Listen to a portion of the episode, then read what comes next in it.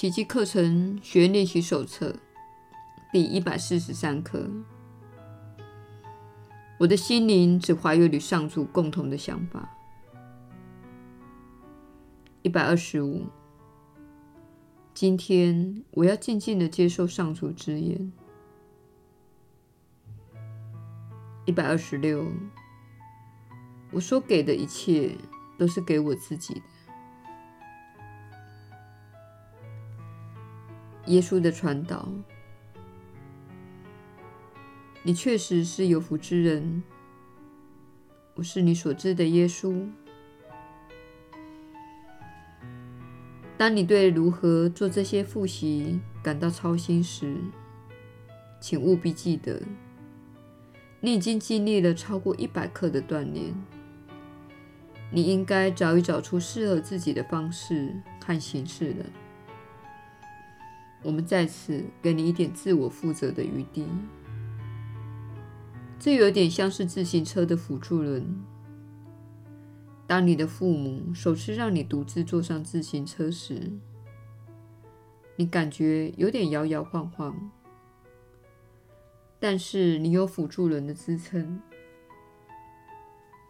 同理，你有足够的经验可以参考之前的课程练习，并遵照那个指示来做。到最后，你将会取下你的辅助轮，你将会做完这些课程练习。在这之后，你将自行决定这一天二十四小时的时间，我要如何锻炼自己的心灵？我要如何运用这些课程？如果你在做练习时感到有点犹豫，那么，我们要再次向你保证，你有办法找出方法的。你会发现有几课确实让你产生共鸣，那些内容已经变成你心中的想法。你也会发现有几天的练习令你感到挣扎，因为你的情绪被勾起。而陷入小我的思想体系，